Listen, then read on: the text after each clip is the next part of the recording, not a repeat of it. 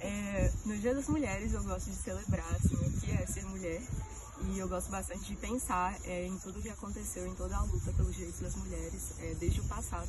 Eu gosto de celebrar assim, todos os avanços que a gente fez até hoje, é, que fizeram a minha vida muito melhor. Eu comemoro assim dependência, porque hoje a mulher é mais dependente. A mulher hoje mãe pode ser verdadeira mãe, porque hoje a mulher é mais dependente de ser mãe, de cuidar do filho próprio, antigamente não podia. Também celebrar as mulheres que vieram antes de nós. E também é um gás pro ódio que a gente precisa ter, pra luta que a gente ainda precisa fazer muito, né? Então, assim, eu acho que é isso. Um pouco de gás pro nosso ódio que a gente precisa ter.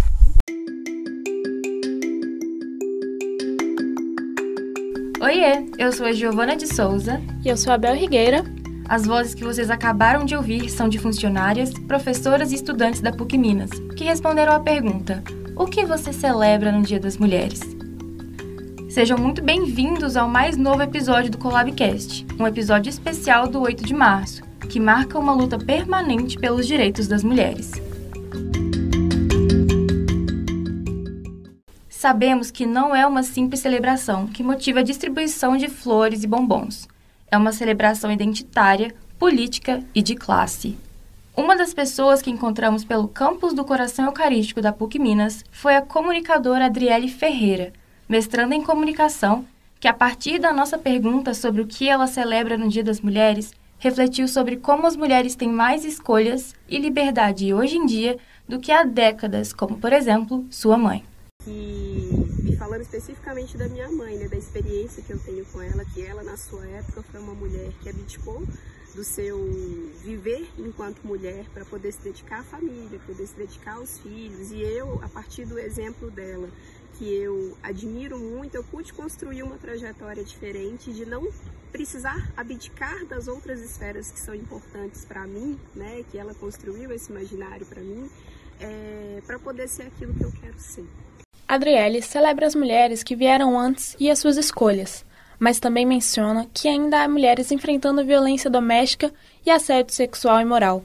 Para ela, é de extrema importância a luta por justiça social para as mulheres, por uma sociedade mais justa e igualitária. Isso nos leva também à fala de Elaine Sampaio, professora de Política e Comunicação na Faculdade de Comunicação e Artes. Para ela, o Dia Internacional da Mulher é uma celebração de muitas décadas de luta pela conquista do reconhecimento das mulheres como pessoas merecedoras de direitos básicos e que elas também estiveram envolvidas na luta por direitos trabalhistas e sociais, apesar dos avanços com as mulheres saindo do espaço de posse de pais e maridos. Elas ainda enfrentam desigualdades salariais e têm dificuldade em ocupar postos de liderança. Um exemplo que a docente dá é que a mulher, que mesmo com salários mais baixos, deve cuidar das casas e tomar conta dos filhos sozinha enquanto homens têm maior possibilidade de tomarem cargo de chefia por terem mais tempo de dedicação e disponibilidade. Então, toda a luta é, nesse processo histórico das minorias, as mulheres tá, estão, estão sempre lá envolvidas de alguma maneira, porque apesar da luta ser grande, por exemplo, por direitos trabalhistas, no caso das mulheres, a luta ainda é maior, porque mesmo a gente estando aí nos dias de hoje no Brasil, por exemplo, os indicadores apontam que as mulheres são maioria nas universidades hoje. E entramos no mercado de trabalho com muita força também nos últimos anos, mas continuamos ganhando salários menores do que os dos homens, apesar da, da mesma qualificação, há uma diferença salarial. Os postos mais altos, os CEOs, assim, quase nunca são ocupados por mulheres e aquela velha história que todo mundo conhece da jornada dupla, né? que é, isso vem de muito tempo, é reforçado no capitalismo a ideia de que o homem saiu para trabalhar, a mulher cuidava do lar, isso na classe média, as pobres trabalhavam, trabalhavam e cuidavam do lar dos filhos e dos maridos, e hoje, mesmo muito competitivos no mercado de trabalho, o reconhecimento nunca é, não há uma paridade. Para Elaine, para que o status igualitário seja mais possível, é preciso fazer um reconhecimento jurídico e, em seguida, executivo. Inclusive, o presidente Lula disse que no dia 8 de março agora vai de fato sancionar a lei que é, prevê punições para a diferenciação salarial entre homens e mulheres que estão exercendo a mesma função com as mesmas qualificações. E isso é fundamental, porque o primeiro, o primeiro passo é o reconhecimento legal, jurídico, constitucional. O segundo é fazer valer aquilo que está na lei. Né? Então, eu acho que há muito o que comemorar, mas há demais também, um caminho muito longo ainda a ser percorrido, principalmente pelas mulheres da periferia. Outra pessoa que conversou conosco sobre o 8 de março foi a professora Andresa Lisboa, historiadora e mestra formada pela Universidade Federal de Ouro Preto. Para ela, o 8 de março é marcado pela discussão de que a mulher está mais presente hoje em dia no mercado de trabalho, mesmo com desequilíbrio em relação às funções de homens.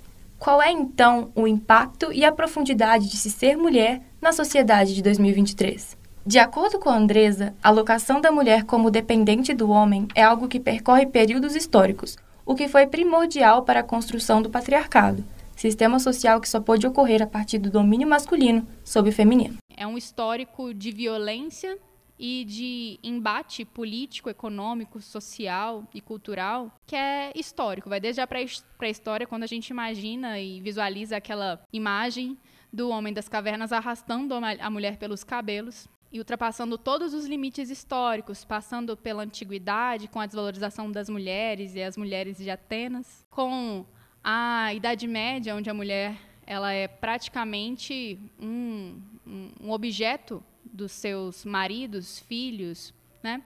E ao mesmo tempo ela é considerada bruxa quando ela sai da, da regra da sociedade, quando ela consegue se impor um pouquinho mais. E isso acaba prejudicando, né? Porque a gente chega à idade moderna como uma mulher submissa, como uma mulher sem imagem, sem valor, né? Ou pelo menos no que a história nos conta. Né? Porque quem constrói história são os vencedores, né? E os vencedores foram do patriarcado. Essa sociedade contemporânea que a gente tem hoje é a sociedade da luta e é da luta das minorias, que na verdade são maiorias. Para ela, a mulher está em constante busca pela superação das questões históricas da submissão e da violência. É importante ressaltar que a violência também está muito ligada a questões de vulnerabilidade física e financeira. Andresa conta um exemplo.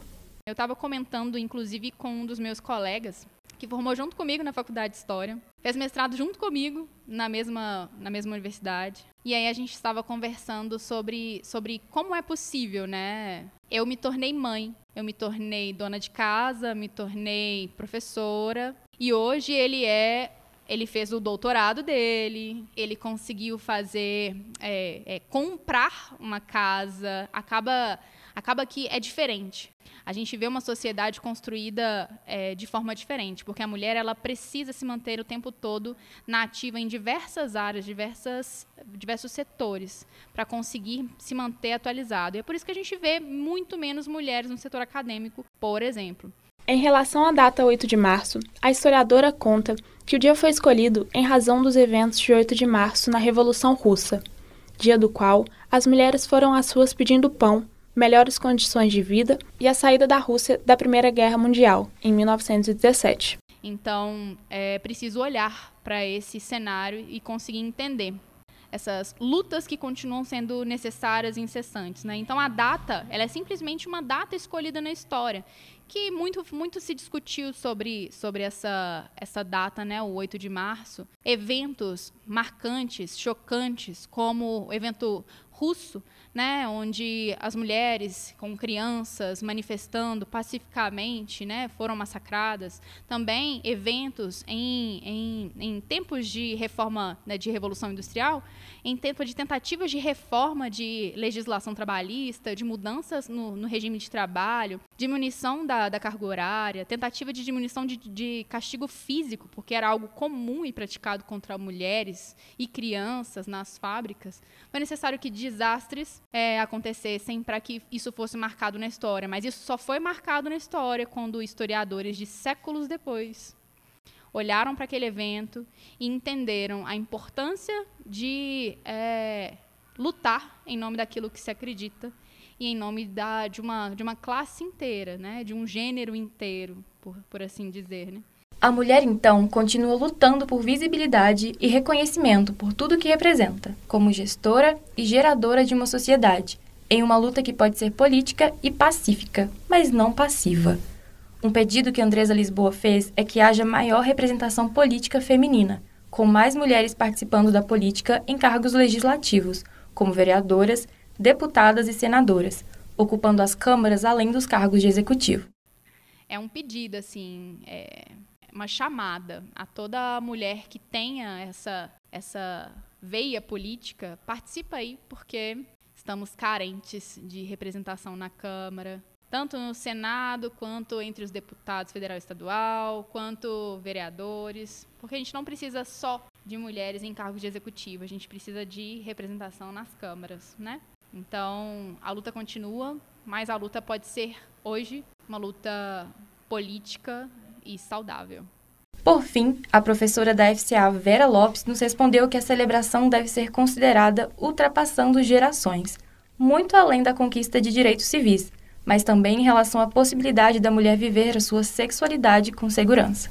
Em termos de celebração, eu acho que eu celebro pertencer a essa geração que é fruto de, de mulheres que sofreram muito para ter tudo que eu tenho. Então eu devo a elas, eu olho para mim e vejo como eu sou fruto de muito sangue para chegar onde, onde eu estou, né? E ao mesmo tempo eu celebro o fato de, por exemplo, eu pertencer a um, a um tempo em que já existe pílula anticoncepcional. E, portanto, eu posso cuidar da minha sexualidade, eu posso assumir a minha sexualidade. Eu acho que são acho, os dois trunfos, assim. Eu ser fruto de mulheres que lutaram muito para eu estar aqui e o fato de eu ter essa possibilidade de cuidar da minha sexualidade, quando nem todas as mulheres puderam. Para que o Dia da Mulher seja devidamente celebrado, é de extrema importância que olhemos para o passado com respeito e com a consciência de que a luta que começou há tempo ainda está longe de terminar.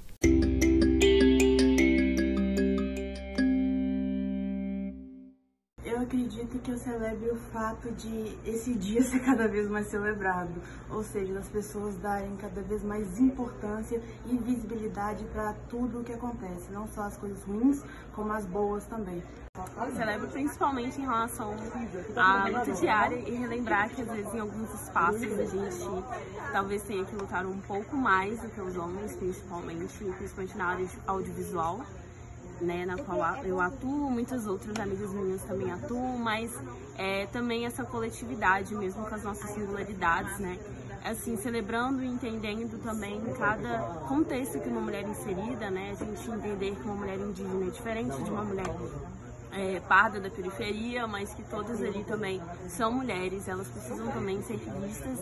No Dia das Mulheres, eu acho que celebrar é, a individualidade de cada mulher e também ser o que eu quero ser no momento que eu quero ser, sabe? É, o jeito que eu visto, o jeito que eu de agir, o jeito de falar, é, é comemorar todas essas coisas, de respeitar a individualidade de cada mulher. Este episódio do Collabcast foi produzido, roteirizado e narrado por Giovana de Souza e Bel Rigueira. A captação de áudio foi de Danilo Valadares, Lacir Feital e Clara Costa. A supervisão foi de Verônica Soares. Até mais!